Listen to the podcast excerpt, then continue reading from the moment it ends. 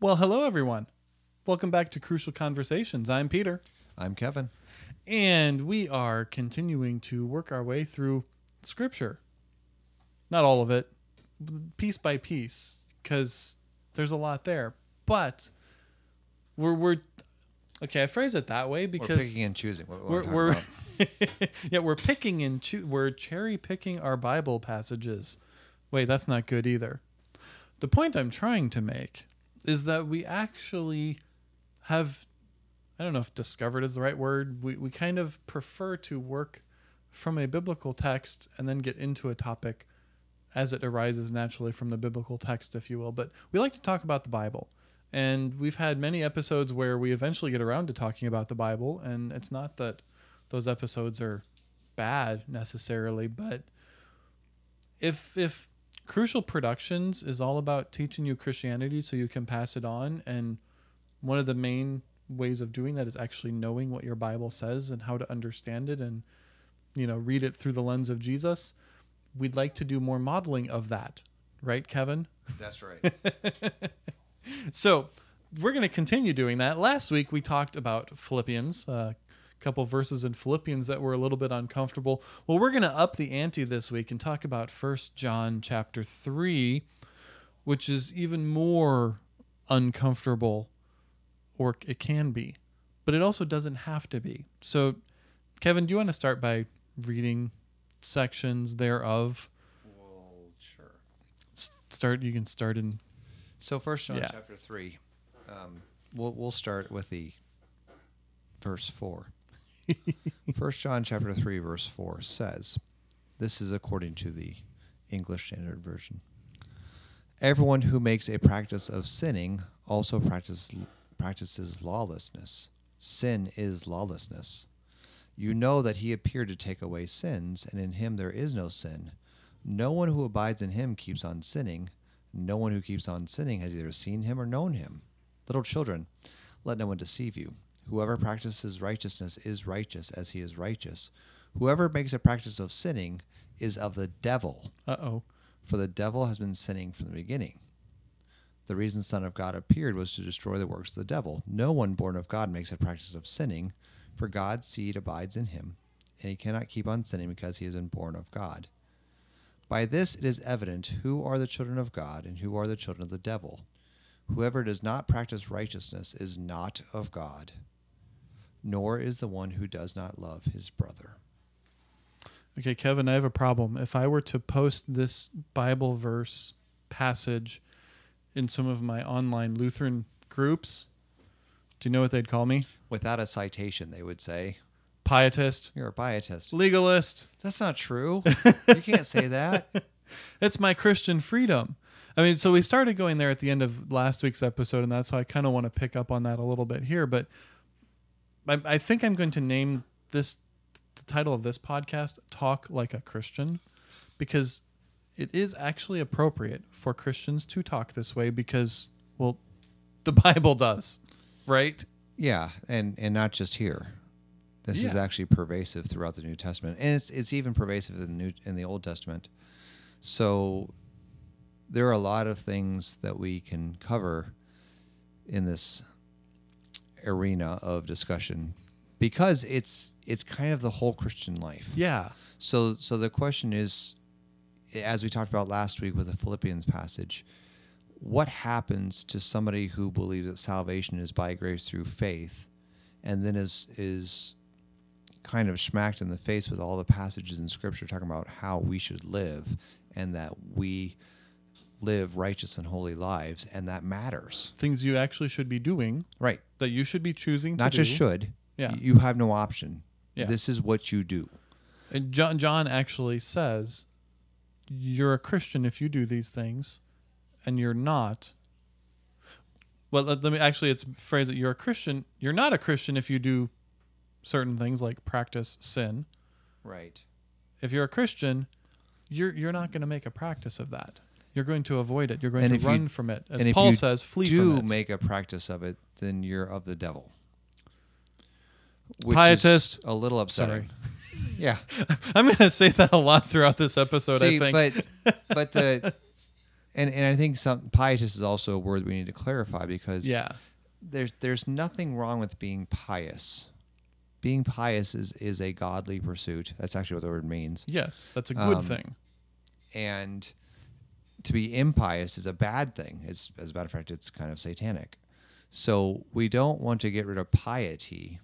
The problem was that pietism was a movement that that changed the focus of salvation from means and things that were outside of us, right? Like the cross, Right. word, sacraments. And they move the focus to the internal things. What do I feel about that? Your experience and my of those experience things. of it. And Yeah. so then it went when it went to the the realm of experience. Then what we looked at was I want to see evidence of your faith in the way that your life changes as a result of your faith. And then if I don't see evidence the way that I think it should be manifest, then I question your faith. Or I just straight up declare you not to be saved at all. Yeah, which is a, depending on how far you want to go with which it. is a really strong questioning of your faith. Yeah. So that became a major problem in our church and in other churches that that went along with this breed of thinking and continue to. yeah. So we we do want to affirm a lot of what pietists taught, which was your faith should make a difference in the way you live. yeah. Yeah, that's a very biblical teaching. Um, Bible study actually came a personal Bible study came out of the pietist movement to a certain extent. Even congregational Bible study, as um, something that's important to the life of the congregation, is Yeah. to a large extent a As, as something distinct from movement. the divine service or your church service in general, this separate thing called Bible study. and th- those things are good. We and let's let's say that very clearly. Yes. Please read your Bible every day. Please, if you're married, do devotions with your spouse. If you're a parent, do it with your children. Um, if you're single, read the Bible alone. But Yeah. uh, um, if you are single, I also encourage you to find somebody else and read the scriptures with yeah. them Find a friend and do as it together. often as Yeah. possible. Um, the scriptures were given to us to be read, to meditate upon the scriptures, to, as Psalm 1 says, day and night make the law of the Lord, the Torah Yahweh, your Mm. delight. Um, so this is certainly something we want to do, and of course that is talking about Christ. But we we emulate Christ in the way that the Word of God becomes our love too, right? Um, so we certainly want to advocate Bible reading, Bible study, um, getting together with other Christians and reading the text of Scripture together. But but the difficulty of, pi- of pietism was that that became the definition of whether or not you were actually a Christian. and it became a, a mark of the true church. Right. There's a sense in which the movement of pietism said, okay, church isn't really what happens during the service. Church and being a Christian is what happens in in your Bible study at home, in your personal study, and all these other things apart from the the word preached and the absolution and the Lord's Supper being administered and baptism. Because that's Sure. all dead orthodoxy. Right. Those are all just those are really just ceremonies, but the personal experience that you have outside of the church service in what were called conventicles, um, Well, eventually. eventually called conventicles, um, that's where true spirituality, true Christianity happens. And so that's kind of uh, American Christianity has very strong overtones of that. Well, sort of thing, remember, too. And, and we're far afield of our topic now, but But we'll get back to it. Well, Yeah. maybe. But remember the one of the real weaknesses that American evangelicalism has is that because of their focus on salvation as an individualistic reality. Mhm. It's me and Jesus. I asked Jesus into my heart. I can tell you the day that I prayed in my closet and asked Jesus to be my savior. When I'm, that, that's not me personally. That's just that's quoting American evangelicalism. Well, I can tell you when I did that because Yes. that did happen to me personally. right. And and when the emphasis is on that as the way you're saved, Yeah. then worship really doesn't make a whole lot of sense because I can do that with Jesus anywhere. As a matter of fact, it might be better for me to do it with Jesus privately, um, as away the from scriptures the other us, hypocrites, away Right. from all those other people that distract or not to be me. showy.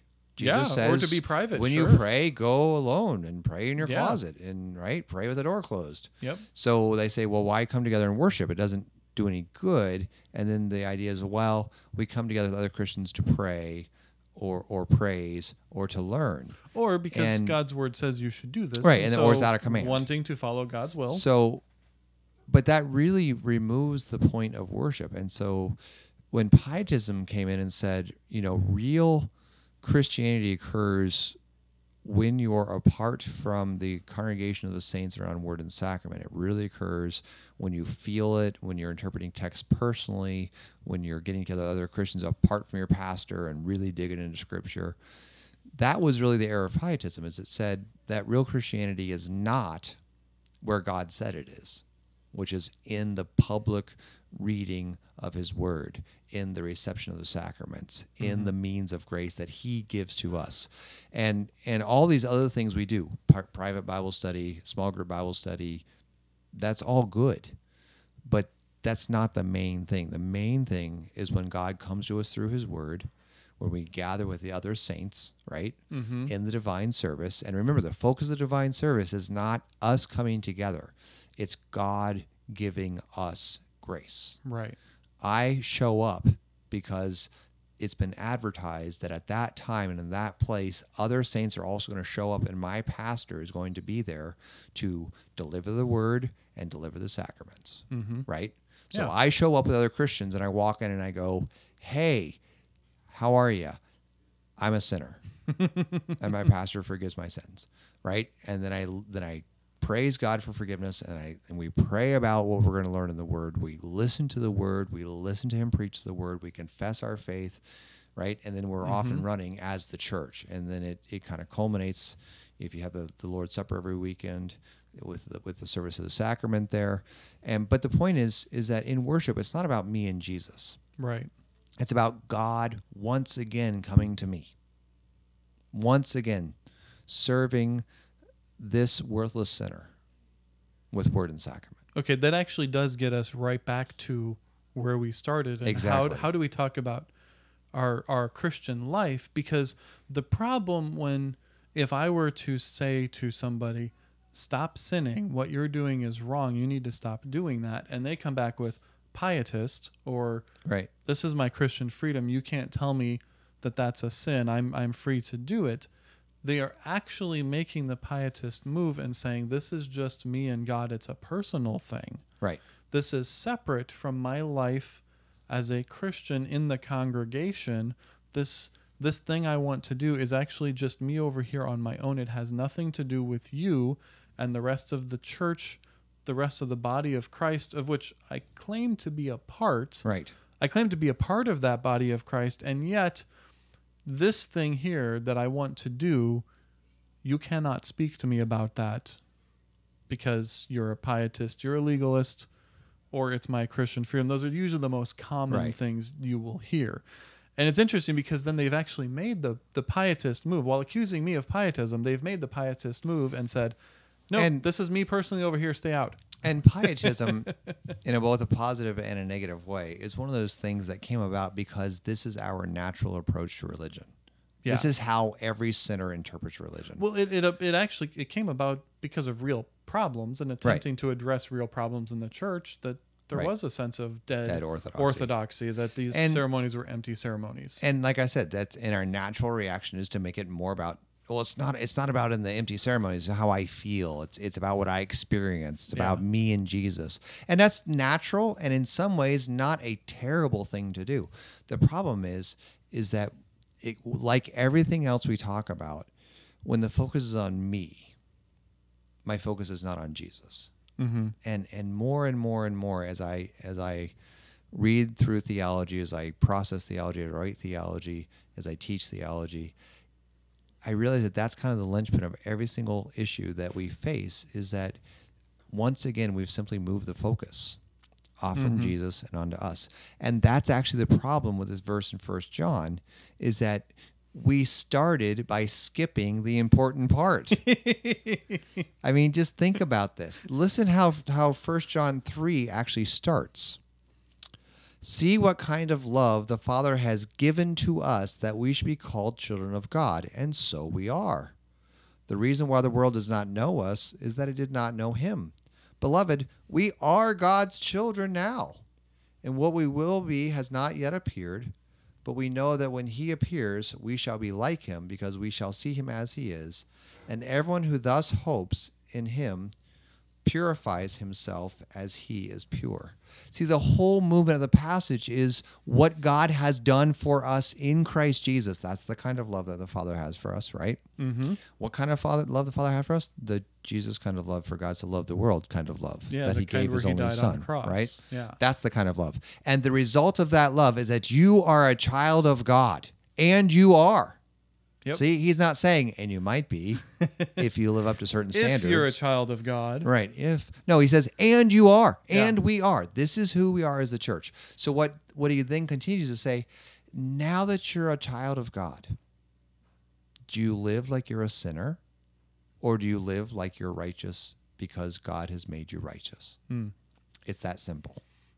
and and there actually is a way to live like God has made you righteous, and that means not practicing sin.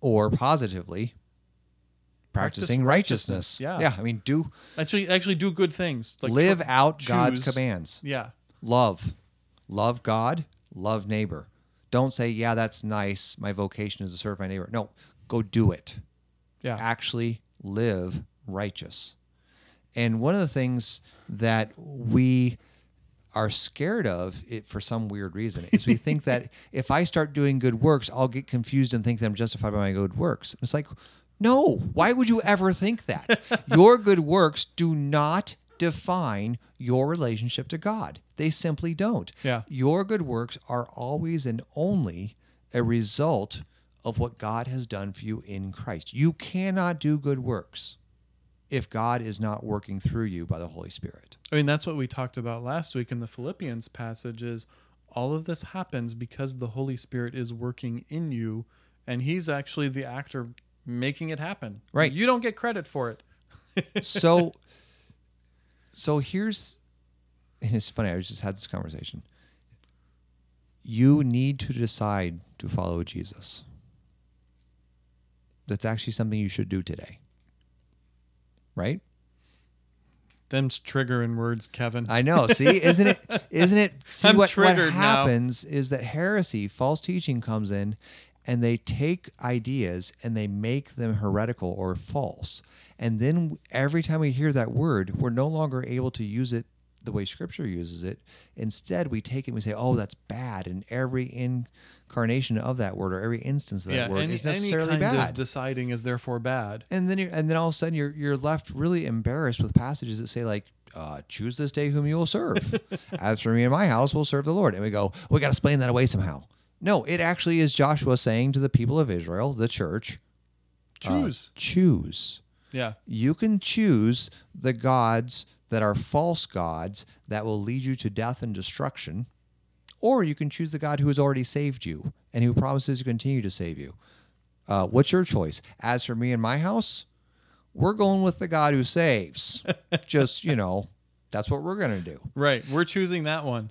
and and we get into the discussion of volition of the will and all kind of but you know what you got to remember these passages are written to christians Yeah, they're not written to non-Christians, and we're saying choose who you're going to serve. No, no, no, no, no. They can't choose. It's it's- Non-Christians can't choose. Yeah. It's it's the same thing with the Revelation 3:20 passage. Behold, I stand at the door and knock. Right. And and it's like, well, all I got to do is open the door and Jesus comes in and it's that's taken as a passage of well, look, I can decide to follow Jesus, but once again, it's written to the church The church. in that's not Laodicea, is it? I can't remember offhand. It is. I don't think it's Laodicea. the That's churches. the that's the lukewarm spitting out. That's out lukewarm, but it's stuff. right after that. Um. But talking, it's talking to the church. Yeah. So these are already Christians. They're already saved, indwelling of the Holy Spirit. All of that. They are, as John says, children of God's own children. Right. There they are.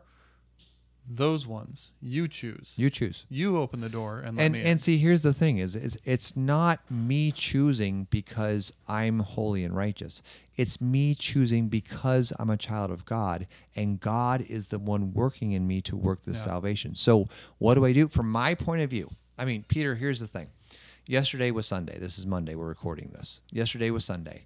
I had to choose to set my alarm. I get didn't. to church on time. I didn't. I did. My kids wake me up. Yeah, so that's the thing. but but you had to choose to get dressed and get in your car and go to church. Yes. So, from a human point of view, you made a bunch of decisions that led to you receiving word and sacrament from God, receiving forgiveness of sins and eternal salvation. So, Yeah. it's all up to you. And and we go, no, N- none of that was up to me. I simply lived out what God has called me to do. I was practicing righteousness. Yes, you actually were, Yeah. and, and probably sinning at the same time, knowing you. Yeah, I didn't do it perfectly. Right. But but the point is it'd be silly for me to say, Peter, you should not have chosen to go to church yesterday. Because if it's all about monergism, which we talked about last week, well, God will just pick me up and I'll suddenly appear magically in a pew Yeah. if he really wants me to go to church. and right? he could. I mean he could. He did that with He- Philip. Oh, Right? he just did, moves, yeah. he just kind of moves them around. but but the point is that's that's not the way God normally does things. Right. And, and the way he normally does things, he says things like, Hey, talk about this as you walk along the way. Mm. as you lie down, as you get up, talk to your children about this. Teach them. Well, guess what? You have to decide to teach your children. You have I to do. decide to read the scriptures. You have to decide. And so this word decide is not as bad as we think. It's bad if you think your decision is what determines your relationship to God or you're standing before God. But it's not bad if we're talking about how do we live our lives day to day. Yeah. And that's what John is getting his church to understand. He's like, hey, look. So we got to understand in First John, the issue is this: the congregation is literally divided. There are a bunch of people who are saying Jesus didn't come in the flesh. Okay, Ah, this fleshly Jesus is not the Son of God. It's not true God. He's not the Savior of the world. You know that doesn't make any sense. And so the congregation is like, well, are we are we right to stay and follow this teaching of Jesus come in the flesh, and Jesus being the Savior of the world, and Jesus being God? Mm. And that's why the, the the the book starts off with these words. He says, "That which we have seen and heard." that which our hands have touched, that we've looked at with our eyes. This we proclaim to you concerning the word of life. The life appeared, right? See, Yeah. and, and he's all talking about the incarnation of Jesus. Then he, and then he goes on, and you guys know how the first chapter ends, right? He says, if we have if we say we have no sin, we deceive ourselves. and the truth is not in us. Not in us. Yep. but if we confess our sins, God, who is faithful and just. will forgive our sins and lead us or And cleanse know, us from cleanse all us from unrighteousness. right? It's part of one of our. Which liturgy is that? We actually It's say that our divine service. That yeah, is the divine it's service? Divine Okay. service. So When we have daily chapel, I get them all mixed yeah, up sometimes. it's it's not the uh, the old TLH one. It's the new one, right? okay. But but the point is is that now confessing sin is lined up with confessing Jesus as the Christ. Hmm. And that's the point of even First John 3 is that the confession that Jesus is the Christ, the Son of God, the Savior of the world, your Savior and mine, as part of the church, it actually means that sin is our enemy. You see, sin is what Jesus came to defeat. So if I say Jesus is my Savior and yet I want sin to be my friend, Hmm. I'm, I'm actually confessing two totally opposite things. And John is saying, you can't do that. so in this case, First John is actually saying those who deny that Jesus is the Christ are sinning intentionally. Hmm. They are denying what Jesus, what God said to be true. God said Jesus is my son. God said he came in the flesh, born of a Virgin Mary. You're saying God's wrong. That's not of God, that's of the devil. You cannot persist in the things of the devil and be a child of God. Yep. You can't. It doesn't make any sense. It doesn't work that way. Instead, look at the love of the Father has for us. Where is that found? In Jesus Christ. Mhm. That's what makes you a child of God. Now that you're a child of God, do not be friends with the devil. Do not persist in sin. See, what does he say in chapter 2? He says, the lust of the eyes, the lust of the flesh, all these pleasures we see and we want. We're tempted by those things. We want to run after those things. but those are antithetical who you are in Christ. Right. As a matter of fact, who you are in Christ That's is not who you are anymore. yeah, you're not that anymore. So so first John 2 starts like this. It goes, "Dear children, I've written these things to you so that you might not sin." Uh, See, it's not that he's he, a Lutheran. We think would write the letter and say, "I wrote these things to you because I know you're going to keep on sinning, and I get that, and that's your Christian freedom. So don't worry about it too much." yeah, No, he doesn't at all. He says, "I write these things to you so that you will not sin." And yeah. He actually expects that to be the reality. right. Don't sin. Yeah. Same thing that Paul says in Romans six. Hmm. Now that you have just right, chapter five of Romans starts this way. Therefore, since we have been justified with Christ, we have peace with God. We're good. and then in, in chapter six, he says, "Well, what then? Shall we sin more? Should we continue in sin that grace may abound? Is that how this works? Is that now that we're set free from the punishment of sin, we should just sin because it's more fun, And because I get grace every time I do? right? And then God will just forgive me, and this is great." And and his answer is, "Are you out of your mind?" You're nuts. That's not how this works. you were baptized into Christ. Yeah. Now that you're in Christ, you don't sin. You live in Christ and you do what Christ wants. Listen to this Jesus is your master. You're set free from sin, and now you're enslaved to Jesus. That's not an option. That's the reality. You're you're still a slave. You're totally a slave. Yeah. And that's actually a good thing. And that's the gospel. Yeah. Is that this master loves you.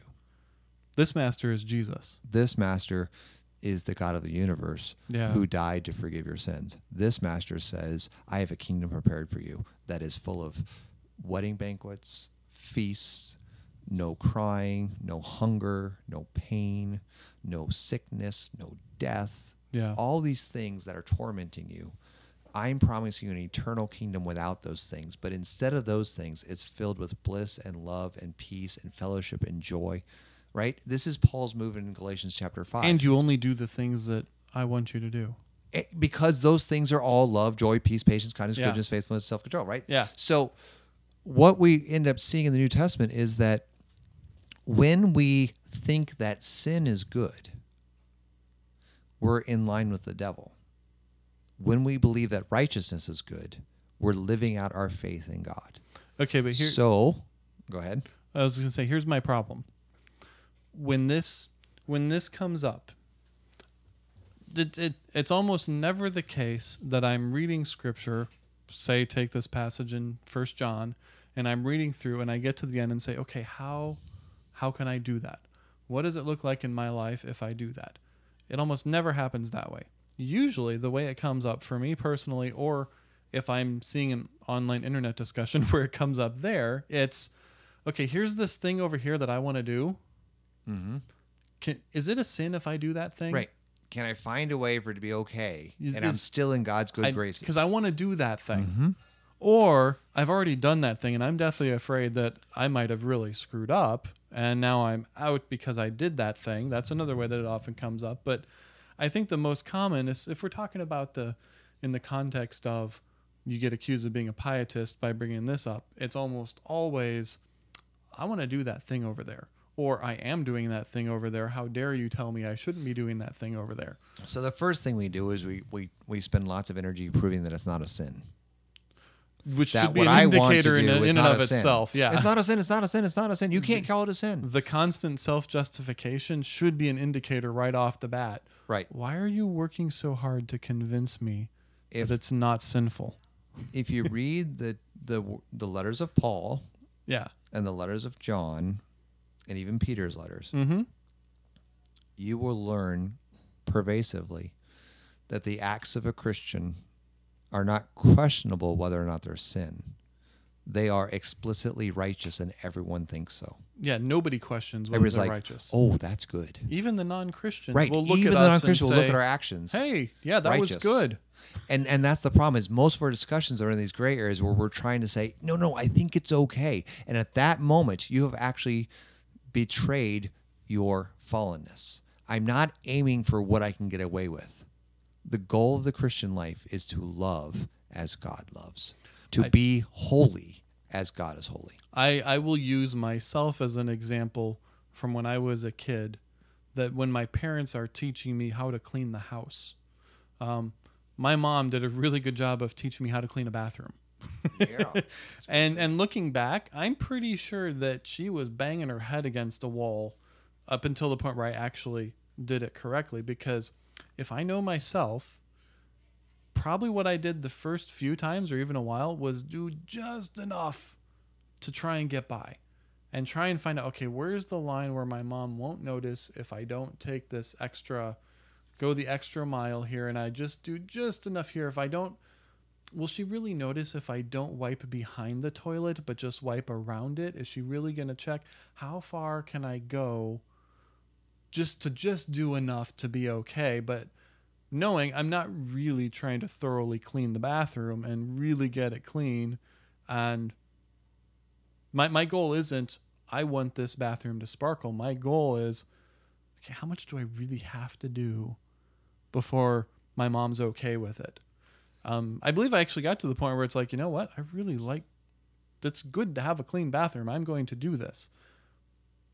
I wonder, I just had a thought. That's a, took a lot of practice on my part to get to that point. That might Yeah. have something to do with this too.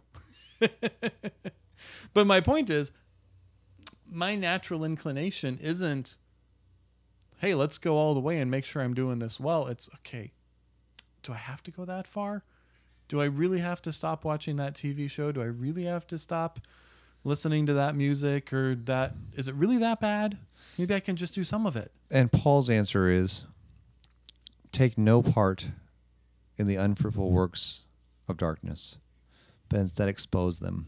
For it is shameful even to speak of the things that they do in secret. I'm uncomfortable now. That's a long ways from I think I can figure out a way to make this okay. Yeah. And and and it just in case you're listening and, and getting upset with us or, or uncomfortable with us or, or confused, welcome I'm getting uncomfortable with myself, Kevin. I guarantee you welcome somebody else is. to the law. Yeah. this is the point of the law is it should be hammering you at this moment because i can't live up to what i'm advocating Mm-hmm. i can't live up to what i just read if you are taking the scriptures seriously you should be terrified Yeah. because i'm not even allowed to mention the things that people do let alone enjoy them and do them myself and according to First john if i do those things i'm not in line with christ i'm in line with the devil Hmm. that's terrifying Yeah. because my concupiscence not only encourages me to do things, it actually encourages me to give in the temptations when I face it. And it encourages me to enjoy them. And then I find myself enjoying them. Yeah. And then when I'm at the altar of the Lord and I'm confessing my sins or I'm confessing my sins otherwise, I have to try to want to be sorry. Mm. And I find myself not even wanting to be sorry, but actually kind of saying, I know I should be sorry. But I really like doing that thing. And I'm scared. Yeah. I'm scared that if I get rid of that, that my life will be boring or whatever, or it won't be cool, which I'm not. But you know, but I won't be able to relate to people because they're all watching that show, right? Yeah. Yeah. And and all of a sudden, you what you notice is that your measuring stick for what you wanted to do is not the Word of God, is not the Torah, is not righteousness, is not holiness. It's what you want to do Mm-hmm. and you're trying to find a way to excuse it. And the law will not let you do that. The law will just hammer you and say, Yeah. no, you can't even mention that stuff. Kill it. And that's why this entire discussion is always clothed in the righteousness of Jesus. Well, the hard part is that John isn't very Lutheran because he gave us the gospel first and then the law. Yeah. And so now I don't know what to do because I'm left feeling crushed by the law because John did it backwards, Kevin. and John says, keep reading. Just just keep reading. And when you get to the end, start over and read it again. It's a big circle because John's whole point is Jesus is not what he did. He does talk about what he did, but the real focus of John's writing is who is Jesus. Hmm. And when you see who Jesus is, then you learn who God is. And when you learn who God is, then you learn who you are. And his point is, you're a child of God. Hmm. The devil doesn't get a say. Even when you align yourself with the works of the devil, you have one who has conquered the devil. You have one who has said, because of my death and resurrection, child of God, that's who you are. I mean, when Jesus said, I am the way, the truth, and the life in John 14, it isn't just a proof passage for us to say, see, all other religions are wrong. No, it's actually Jesus saying something very important. Yeah. You are you worried about your relationship with God? Are you worried about you before the divine holy being that you're going to face one day as judge? Well, okay, here's the thing. Jesus is the way. Jesus is the truth. Jesus is the life. So if you want to live, you want to be with Jesus. Hmm. And if you want the truth about who you are, listen to Jesus. And and that's the same thing even with this working on living in righteousness. Please, please, because the Holy Spirit is working in you, embrace righteousness. Realize that sin is your enemy. It's not more fun. It's not better. It's awful. It's killing me. It's killing you. And the gray areas probably means that they're not totally holy and righteous. Well, and the the part with the gray areas too is is it really worth it? Right. That's the point. I mean, if you have to spend What are you that much time questioning, and this, so th- this has been helpful for me.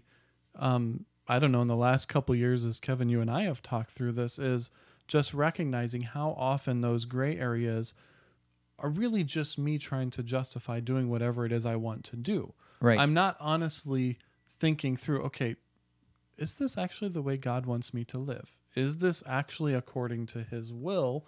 I'm a Christian. Is this really what I should be doing? No, that's why that's why I presented my scenario. It's like, no, I'm always I'm pretty much always saying, I want to do this thing. How can I excuse it? And I think when we're talking about okay, law and gospel and where does Christ come into it, when I find myself in that position of practicing lawlessness, of practicing sin, well, it's just what just what you said. Christ has conquered that sin. And so I remember the sin that I'm practicing has been conquered. And I need to remember that that I am a child of God and then I'm brought back And- to the place where I'm a child of God. I don't want to do this. And I've actually found myself in times where it's like, you know what? I don't want to do this anymore. right. I actually And it's wonderful when those happen. it's really a blessed thing. And here's the other thing. I just want to say this before we close. It doesn't always happen, but it does happen. It, right. but but as a brother in Christ, it's this this whole theology and understanding what sanctification is that we've been talking about does not then put me in the judgment seat and Yeah. say, Peter, I get to look at you and tell you all the things you're doing wrong and how terrible of a Christian you are. No, not at all And that, all. that was one of my questions last week is okay, well, when do I actually tell my Christian brother, hey, maybe don't do that? you tell him when the goal is to get him into Christ, to drive him to the cross for forgiveness. If you love your Christian brother enough to point him to Christ, even in his daily actions. See, I don't I don't have any right to judge you. None. Because my concupiscence is enough for my lifetime of judgment, right? if I'm going to look at anyone and put them down, I just need to look right inside and say, "You are so guilty." There- there's enough to deal with Plenty to deal me. with there. Yeah. But but what if you love your Christian brother enough to encourage them in righteousness? Hmm. Not because you got them and you found a way to put them down, but because you actually believe that righteousness is better. And what if they look at you and they say, "I'm broken, I'm struggling, I can't." Hmm. That's when you make sure you have Jesus and you proclaim to them, "What kind of love has a father given to us?" Oh yeah, the love that's in Christ. And what's the result of that love? That you are a child of God. Hmm. I know you're struggling. I know you're given temptation. I know you failed to live righteous and holy life, but he never failed. Jesus is the righteous Son of God. And what does it say in Romans? I'm not ashamed of the gospel. Is the power of God for salvation for everyone who believes, because in it the righteousness of God is Yeah. revealed. Yep, Right? yep, yep. See, if you're talking righteousness, don't look at yourself. You run right to Jesus and you say, There it is. There is the righteousness of God. And what does your baptism do? Joins you to that It righteousness. says you're now in Christ. That righteousness is yours. That's yours. See, and what do you hear in the word? Your sins are forgiven. You are now righteous in Christ. What does the Lord's Supper do? You literally eat and drink the body and blood of Christ for the forgiveness of your sins. And then when you do, you proclaim the Lord's death until he comes. Why? Because in that you are now righteous. Yeah. Not because of your actions, but because of righteousness of Christ. And so what do I do is I get it from the Lord's Supper, as I get it from absolution, as I remember my baptism daily, what do I do? Is I say, Lord, teach me. Hmm. Teach me to live according to your will. Yeah. And that is the crucial conversation. We'll see you guys next time. Thanks.